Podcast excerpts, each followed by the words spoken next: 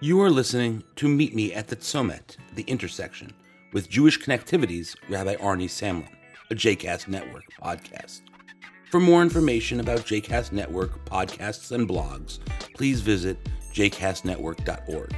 For more information about Rabbi Samlin and Jewish Connectivity, please visit jewishconnectivity.com.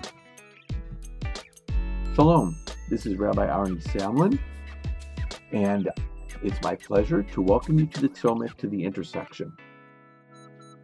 There is a Hasidic custom that says that we recite words at the burning of the chametz at the day before Passover, when we get rid of all our leaven products, that indicate that leaven products and leavening in general is that which makes us haughty, that which makes us arrogant.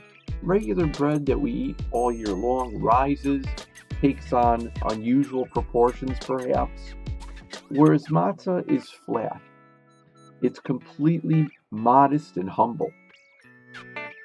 When you think about it, according to these Hasidic uh, sayings, that which makes us haughty and that which makes us arrogant also causes us to be insensitive to others and causes us to go astray from what perhaps is our true life purpose.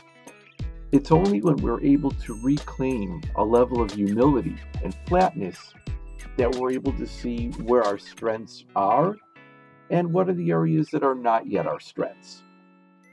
As you look forward, what are the areas of haughtiness, of breadness that you'd like to get rid of, that you'd like to burn?